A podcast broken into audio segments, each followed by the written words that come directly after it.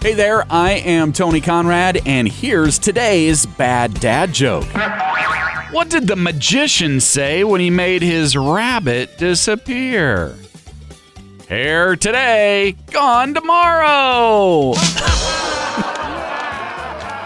A silly bad dad joke for you. And if you have jokes you'd like me to share here on the podcast, well, get them to me. And an easy way to do that is via our Facebook page, facebook.com slash bad dad joke. Facebook.com slash bad dad joke. I'm Tony Conrad. I do want to thank you for listening and remind you to come back again tomorrow for another bad dad joke.